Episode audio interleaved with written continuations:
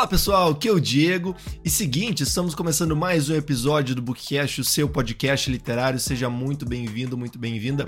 Hoje eu quero trazer um livro aqui de autoajuda, que é um dos meus gêneros, não é o meu favorito, mas eu gosto de ler autoajuda, assim. Por mais que tenha-se um, uma questão de, ah, livro de autoajuda é tudo igual, é tudo muito genérico, fala de vários, do mesmo assunto de várias formas eu curto esse tipo de abordagem, assim. Por isso que eu busco em livros de autoajuda uh, talvez o mesmo objetivo, mas com pontos de vistas diferentes. Por isso que eu gosto de ler esse tipo de livro. Não é um, um gênero que eu curta tanto quanto terror, por exemplo, mas eu gosto de volta e meia dar uma lida em livro de autoajuda porque me ajuda. Obviamente o, o nome já diz, né? Autoajuda me ajuda a identificar daqui a pouco alguns a problemas ou me ajudar a, a, atravessar alguns obstáculos com um ponto de vista que ainda não era novo para mim. Então, por isso que eu curto uh, buscar esses livros e, pô, o gênero de autoajuda faz muito sucesso, né? Talvez seja um dos gêneros que mais façam sucesso no mundo literário. Talvez por, por isso, assim, por mais que existem mil livros de autoajuda sobre N temas, para chegar talvez no mesmo objetivo, que é viver melhor, viver o seu potencial, não sei o quê. Os livros de autoajuda continuam sendo criados e as pessoas continuam comprando esse, esse tipo de literatura. Então, por algum motivo, ele, ele faz fama, né? Ele é famoso e faz bastante grana, e tem filme, tem livro, tem gente dando palestras sobre isso. Enfim, é um mercado, é um mercado do bem-estar, né? Que muitas vezes pode ser muito negativo, né? Aquela positividade tóxica, que tu tem que ser feliz a todo momento, que tu tem que estar uh, tá no teu ápice profissional e pessoal e social a todo momento, que tu tem que ter o seu, seu melhor a todo momento.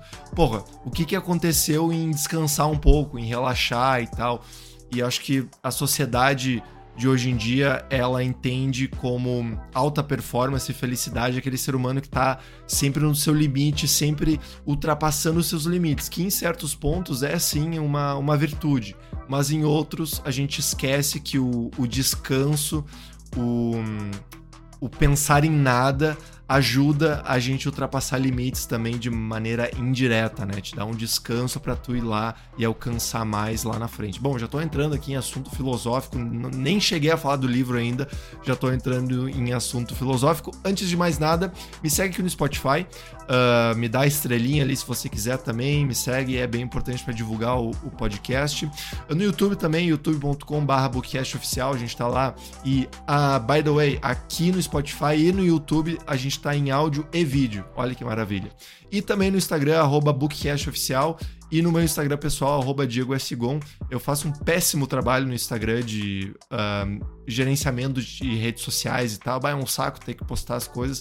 Eu prefiro só ler o livro e gravar o episódio aqui, que eu fico muito mais feliz fazendo isso. Mas enfim, me siga lá se você quiser. Eu quero passar a ficha técnica desse livro aqui e vou entrar um pouco mais no detalhe do, de como ele aborda esse tema de autoajuda e de alta performance, de descanso, de ser feliz. Enfim, é, é bem interessante. Deixa eu dar esse spoiler aí. O nome do livro é Manifeste. Então, para quem está me assistindo aqui, tá? aqui é um livro super curto, assim, tem, já vou adiantar, tem 173 páginas, então super curto, bem curtinho, bem pequeno também. Então o nome do livro é Manifeste e tem um sub, uma tagline aqui, Sete Passos para uma Vida Plena. Tem um subtítulo aqui, Sete Passos para uma Vida Plena. O, o nome da autora é a Roxy Nafouzi, que é uma britânica. Espero que eu esteja pronunciando o nome dela bem. Acho que a britânica é. Uh, e ela é coach de desenvolvimento social. Eu sei que quando eu falo coach, muita gente que está ouvindo está pensando, pô, é balela, é isso aí é tudo mentira, quer roubar meu dinheiro, isso é um culto, ela vai querer tirar meus órgãos depois do, do segundo workshop. Sabe? Tá ligado? Sempre tem esse, essa fama do coach, né? Tu vê, o coach tem, tem essa fama. Mas enfim, ela é coach de desenvolvimento pessoal. O ano original de publicação é 2022, então é bem recente, no ano passado, né? Para você que está ouvindo em 2023. E foi lançada pela Intrínseca no ano passado, então obrigado Intrínseca por enviar esse exemplar aqui para casa. E como eu falei, ele, a, a Roxy Nafouzi, ela é de, coach de desenvolvimento pessoal e ela, enfim, faz palestras e ajuda as pessoas a alcançarem o seu uh, o seu potencial máximo e alcançarem tudo que querem, a vida plena, no caso, com a ajuda do universo. Então, assim, já dando um resumo do livro, tá? E até essa coach de desenvolvimento pessoal, pelo que eu vi, que ela é uma pessoa super nova, assim, sabe? Deve ter, sei lá, seus 30, 40 anos mais ou menos. Não, sei, não me lembro se ela fala aqui no livro ou não a idade dela. Mas ela é uma moça que, enfim, estava vivendo a vida lá meio desregrada, meio curtindo umas festas, viciada em algumas drogas e tal. E deu um estalo na cabeça dela que ela, essa não era a vida que ela queria uh, perpetuar durante o restante da trajetória aqui na, na Terra, no caso. Nossa, foi super filosófico essa frase. E aí ela começou a querer se desenvolver de uma uh, pessoal, assim, começou a, a buscar, enfim, uh, fontes de autoajuda para tentar ser uma pessoa melhor e se desvencilhar desses vícios uh, vamos dizer assim, mundanos. Agora sou tô super pastor de igreja, que vícios mundanos, festas e drogas e música são vícios mundanos e tal. Mas enfim, esse é o, é o plot. E aí ela começa a se desenvolver como coach de desenvolvimento, ajudando ela própria, criando esses sete passos aqui que ajudaram a ela a ser esse coach de desenvolvimento pessoal e atingir a vida plena, segundo ela, ia escrever um livro e já escreveu outro livro também, e tem site, tem workshop, tem palestra, tem o, o todo o, o ferramental de um coach ela tem. É site, é palestra, é livro, é workshop, é, é vida na rede social, é expandir isso, enfim. Não que isso seja bom ou ruim, só tô falando que ela tem todo o pacote, o starter pack para ser coach, e ela é coach no caso. E ela criou esses sete passos e começou a aplicar esses passos para a vida dela. E ela começou a ver que estavam dando certo esses passos. Ela decidiu criar um livro e expandir esse conhecimento para outras pessoas também. Encontrou o seu, uh, o seu propósito de vida em espalhar essa palavra aí do, do manifest. O que, que é o ponto principal do manifest, do livro manifest? É basicamente a, o, a mágica, digamos assim, de visualização. Muito daquilo que o Segredo mostrou lá no começo dos anos 2010, eu acho, alguma coisa assim, da questão de, da lei da atração, assim, de o tanto tu pensa em alguma coisa que aquela coisa acontece, assim, sabe? Ah, tu pensa que tu vai ganhar, sei lá, que tu vai conseguir uma vaga de emprego, aí por tu tu pensar durante não sei quanto tempo nessa vaga de emprego, aquela vaga de emprego automaticamente aparece, magicamente aparece na tua frente, e daí tu é selecionado, daí tu consegue, ou enfim, é o universo conspirando para te ajudar a atingir o que, que você quer. Basicamente, esse é o conceito bem geralzão do que, que o livro Manifeste mostra, do que, que a Roxy aqui mostra no livro. De novo, conceito bem semelhante ao segredo, só que aqui, diferente do segredo, eu acho diferente de. E, e se daqui a pouco eu tenha perdido alguns ouvintes agora pra galera falando, ah, além de coach, ela tá falando de manifestação, que coisa de, de mágica que tu pensa e vai atrair coisas. Não, calma, calma, não, é um pouco assim, mas tem uma lógica aqui, sabe? Ela, uma coisa que me surpreendeu nesse livro, eu tava com bastante preconceito com esse livro também eu tava pensando, tá, é mais um livro de autoajuda, é um livro curtinho, deixa eu dar uma olhada para ver o que que é. E, e aí começou a, a, o discurso dela de manifestação e tal, só que ela tem passos muito claros, assim, que meio que derrubam um pouco o. não deixam só a manifestação se basear só no, no mágico, sabe? Ela realmente dá passos bem concretos, assim, que tu pode tomar para alcançar enfim, a, a, vida plena e os teus sonhos e tal. Então é bem interessante. E não vou passar pelos sete passos aqui, mas, por exemplo, o primeiro deles é criar um quadro de visualização, que é o que, que é? Tu coloca ali numa cartolina ou num isopor, num mural, uh, figuras de coisas que tu quer conquistar. Então, ó, se eu quero comprar um carro, daí tu bota lá a figura de um carro que tu recorta numa, numa, numa revista ah, uh, eu quero conquistar aquela vaga de emprego, tal. Tu coloca lá alguma imagem que uh, que lembre, que se relacione com aquela vaga de emprego. Ah, eu quero sei lá, perder peso, daí tu bota essa imagem de uma balança lá com o peso que tu quer, sabe? Tu cria um quadro de visualização. Esse é o primeiro passo, para deixar bem claro na tua cabeça o que que tu quer. Aí, depois ela vai estressando mais na prática os próximos passos, né? Uh, por exemplo, nesse primeiro passo, o que, que ela está querendo dizer? Ela tem que ter clareza na tua visão.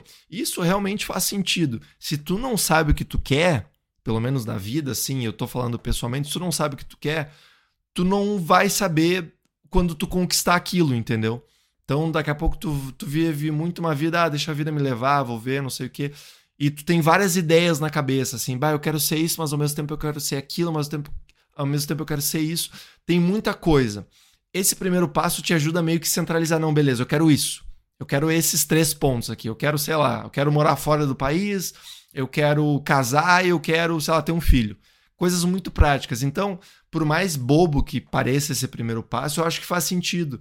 Porque a gente vive num mundo onde tu entra na rede social e tem tanta gente jogando um monte de coisa que estão viajando, que estão trabalhando, que estão malhando, que estão, sei lá, comprando coisas, que estão uh, ah, sendo promovidas no trabalho. Tem tanta coisa que se a gente não coloca num espaço físico assim, bom, o que, que eu quero dessas coisas? aquilo vai te pressionando e tu começa a ter uma ansiedade de, meu Deus, eu tenho, tenho, que ter tudo, eu tenho que ser magro, eu tenho que ser forte, eu tenho que ter um melhor emprego, eu tenho que ter uma vida social ativa, porque a galera do Instagram tem, eu tenho que estar nos melhores restaurantes, porque a galera do Instagram está nos melhores restaurantes, enfim. Tu não tem meio que um, um norte, assim. E uma analogia bem interessante, um dia um colega de trabalho meu falou isso, é tipo, é, é uma coisa muito boba, mas pensa assim, é muito mais fácil tu acertar uma cesta de basquete se tu consegue ver a cesta, entendeu? Se tu não consegue ver a cesta, tu vai ficar jogando a bola por vários lugares e até acertar essa cesta. Só que quando tu, tu consegue ver a cesta, beleza, eu preciso chegar lá. O que, que eu vou fazer? Bom, eu vou botar força na minha mão aqui, vou fazer aqui a parábola do não sei o que para conseguir acertar essa cesta. Então, te dá uma clareza de visão. Aí, nesse primeiro passo, eu entendi, ah, beleza, não, faz sentido. Só que aí que tá, eu acho que o segredo e todas essas outras questões de manifestação, eles meio que param por aí, tipo, ah, basta você colocar na tua visão isso, que isso vai acontecer. Só que aí começa a vir a, vir a praticidade da Roxy no caso dos outros passos aqui. Por exemplo, o segundo passo, se não me engano, é o elimine medo e insegurança. Muitas vezes nós mesmos somos as pessoas que nos colocam para baixo. Na questão de, ah, eu nunca vou conseguir aquele emprego porque hum, tem que ter. O cara tem que ser muito foda para conseguir aquele emprego, sabe? E até esses dias eu vi, acho que um autor falando isso, né? Que um dia um. Acho que deve ter sido um coach, alguma coisa assim. Por exemplo, ele falou: ah, um dia um cliente chegou para mim e falou: bah, eu quero trabalhar na empresa tal. Só que eu nunca vou conseguir. Daí o coach falou: tá, mas como assim tu nunca vai conseguir? Por quê? Daí o cara falou: não, porque eu vou lá nos perfis das pessoas que trabalham nessa empresa lá no LinkedIn e eu vejo que elas têm uh, uma formação muito foda, sabe? Só que daí o coach falou: tá, mas olha no detalhe essa formação e tal. Só, e ele foi ver a formação do detalhe, no detalhe e tal, e viu que não é lá essas coisas, sabe? Tinha gente que nem tinha a formação que ele pensava que tinha que ter e estava trabalhando na empresa num cargo super bom. Então, antes mesmo de se candidatar à vaga, ele, a pessoa já estava se eliminando, tipo, ah, não sou boa o suficiente, antes de se candidatar. Por mais que a pessoa tenha as expertise e tal, é a famosa síndrome do vira-lata. Tipo, a gente, a síndrome do impostor, talvez. A gente sempre se coloca para baixo. Então, outro passo que a Roxy fala aqui é eliminar o medo e a insegurança, porque eliminando o medo e a insegurança, tu vai conseguir criar esse quadro de uma maneira mais clara. Então, daqui a pouco tu vai dizer assim: "Ah, não vou colocar esse carro aqui". Tô dando um exemplo supérfluo, não vou não vou colocar esse carro no meu quadro de visualização, porque eu sei que eu não tenho dinheiro para comprar ele. Ou seja, tu já tá barrando o, a tua vontade com base no teu em ser realista demais assim, sabe? Eu sei que parece meio meio papo de coach mesmo, mas ao ler o livro, ela te dá exemplos práticos super que fazem sentido, sabe? Então, não, não tô dizendo que ah, vai viver só por isso agora, só pela lei da manifestação, só que ela dá um meio que um passo a passo um pouco mais claro do que só imaginar e aquilo vai acontecer, sabe? Outro ponto interessante, e talvez um dos principais passos aqui, não lembro se é o terceiro ou quarto, que ela fala: alinhe o seu comportamento com aquilo que você quer.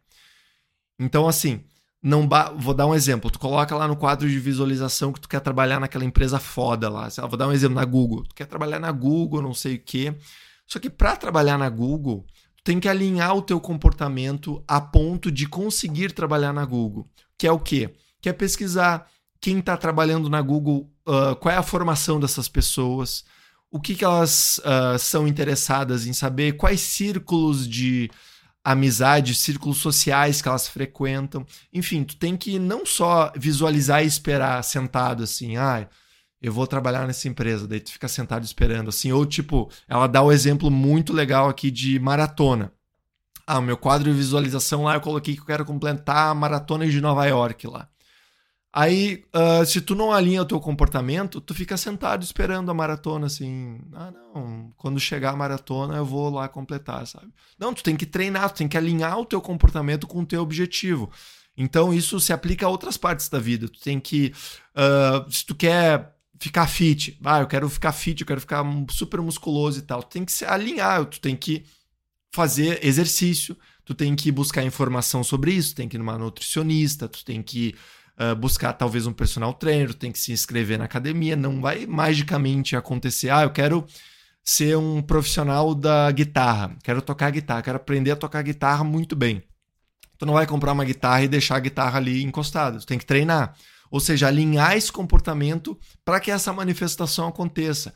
Alinhar esses pontos para que essa ação aconteça no final das contas. Então, isso eu achei muito foda porque eu realmente pensei que o livro seria muito no imaginativo e já era. Mas não, ele traz aqui, não, tem que se alinhar, sabe, a isso.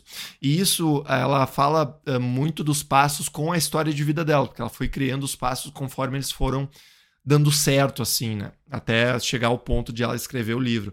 Então ela fala também no exemplo do alinhe o seu comportamento, que ela queria lançar um livro. Ah, beleza, eu quero lançar um livro. Ela, ah, eu tenho conteúdo aqui e tal. E ela começou a falar com amigas sobre isso. Bah, eu quero lançar um livro e tal. E uma amiga pegou e falou: Bah, eu tenho uma colega, esse colega que trabalha numa publisher, trabalha numa editora. Talvez eu vou passar o teu contato para ela que ela tá buscando uh, publicação de livros sobre manifestação. E aí os astros se alinharam e ela publicou esse livro. Então, assim, se ela não tivesse jogado isso, conversado com a amiga dela, conversado com algumas pessoas da indústria e tal, ela não não conseguiria, talvez, talvez não com a rapidez que conseguiu ter lançado esse livro. Então é, é bacana esse tipo, porque vem com história prática, sabe? Então é isso é, é muda um pouco, né? muda um pouco do achismo da teoria e vai para a prática. Outro ponto que ela aborda bem de leve aqui no livro são conceitos científicos, tá? Então, obviamente, muito disso é uh, pautado ali na questão da acreditar no universo e tal, mas tem, por mais que tenha o lado prático. Ela tenta colocar alguns conceitos científicos, mas ela não se aprofunda muito. É só, ela só mostra que, ó, tem o conceito científico que meio que corrobora o que eu tô falando aqui. Não tô falando uh, uma coisa da minha, da minha cabeça, sabe? Então isso é, é interessante. Tem outros conceitos mais subjetivos, tipo nível de energia e tal. Ah, se tu tá com pensamentos só negativos e tal, tu vai colocar tua energia lá para baixo. Isso, mas isso é outra coisa interessante que ela coloca no livro.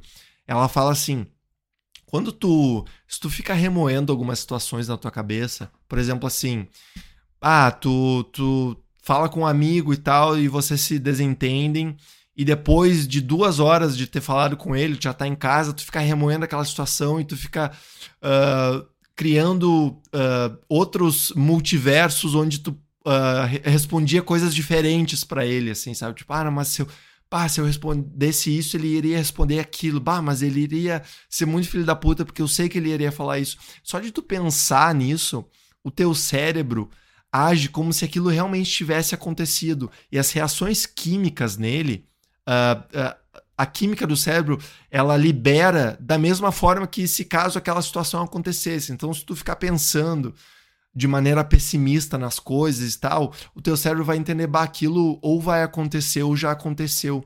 Então a mesma coisa que ter acontecido aquela situação. Então isso é outra coisa que uh, flerta ali com uma questão científica, mas tem também o peso da subjetividade, de pensamentos negativos atraem energia negativa, no caso. Então, enfim, sim, eu acho que livro de autoajuda tu pega aquilo que faz sentido para ti. Nem todos os livros de autoajuda vão fazer sentido para ti, nem uh, ah, 100% das vezes, claro, mas tu tem que pegar aqueles conceitos que fazem sentido. Por exemplo, essa questão de alinhar o seu comportamento, porra, faz total sentido. Ter clareza na sua visão, colocar bem exatamente, pô, que, que eu quero ter daqui a 5, 10, 15 anos? O que, que eu quero ser daqui a 5, 10, 15 anos? Pô, tem uma clareza, sabe? Ah, não, eu tenho esse objetivo, ah, beleza. Agora eu vou trabalhar para com, atingir esse objetivo. Outra coisa é tu ir vivendo a vida e vendo o que acontece. Até tu pode viver a vida do jeito que tu quiser, né? Enfim, cada um vive a sua vida, né?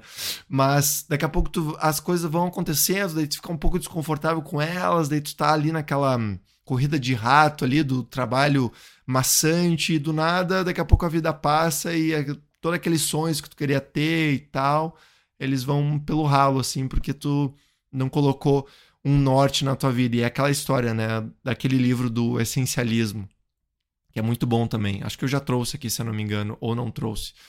Um, ele fala assim: se você não colocar os limites na sua vida, ou os parâmetros na sua vida, alguém vai colocar. Então, se tu não coloca ali, daqui a pouco, alguns norteadores, a vida vai te colocando. Esse é um jeito de viver. Se tu tá feliz com isso, beleza. Se não, cria alguns norteadores que eu tenho certeza que vão ajudar de alguma forma, sabe?